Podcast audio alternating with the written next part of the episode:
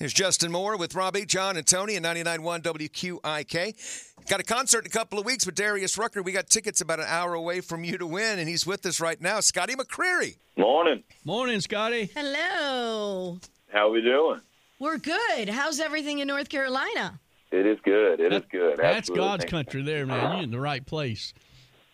Oh man, we love it. But I love Jacksonville too. That's that's right up there for me. So absolutely. Well, good. We hope you like it because uh, it actually, in less than two weeks, I don't know how well you know your schedule. I know you guys are so crazy busy all the time, but you are going to be here in concert with Darius Rucker, the Furyk Foundation concert. Yeah, no, I know that date. I've been looking forward to this for a Yeah, while. you talking about golf. I think there's golf involved, and that's Um, why. Are you going to be playing? Yeah, I'll be I'll be playing golf. I'll be playing music. I'll be I'll be doing it all that week. So I'm I'm excited about that one. We can't wait to get down there. It's always such a great event, and it'll be fun. You know, doing Daily's place with Darius. So it'll, it's going to be a good week.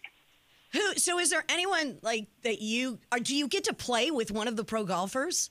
Know, I don't know. Hopefully, I I always like to see what a golf swing is supposed to look like, and then like do my horrible imitation of one afterwards. But yeah, it's, we'll see. Hopefully, it's Phil or Jim or one of those guys. You know? It's they play a whole different game, don't they? oh, it's it's not even. It's completely different than It what is. I'm doing out there hacking it around. Me too, man. So yeah, it's awesome. We're gonna Yeah. see you in a couple of weeks. Now you just came out with a new album. Yeah, new album's finally out there. It's called Same Truck, and you know, I, I wrote and made a lot of this record over the last year and a half in the middle of the pandemic, and um, you know, we had a lot of another record made beforehand, but you know, with all the time we had, I wrote so many new songs, and I just thought that was a representation of where I'm at right now. So we scrapped that one and made this one, and uh, I'm excited about it. I'm proud of it. Well, this is our um, "You Time" is such a catchy song. It it really is such a catchy song, and I have to tell you, this is it.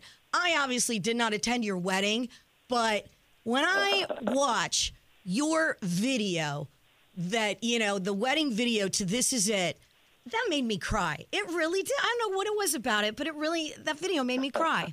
the happy tears is hopefully you know it's it's such a special song and um you know i think getting the the chance to film the video with it actually being our wedding and our whole family and friends are in the video um you know i still i watched it i think yesterday just kind of just to reminisce i watch it all the time just to reminisce on that day so uh yeah it's it's super cool Yeah, it was definitely happy tears when I watched it, and maybe a little jealous tears. 'Cause hopefully, you know, whenever I get out of here you know, I find that guy, maybe it'll be as nice as as that. It really is just so sweet. We're talking about the new album Scotty has out. And you have a song that um on this new album, this same truck song.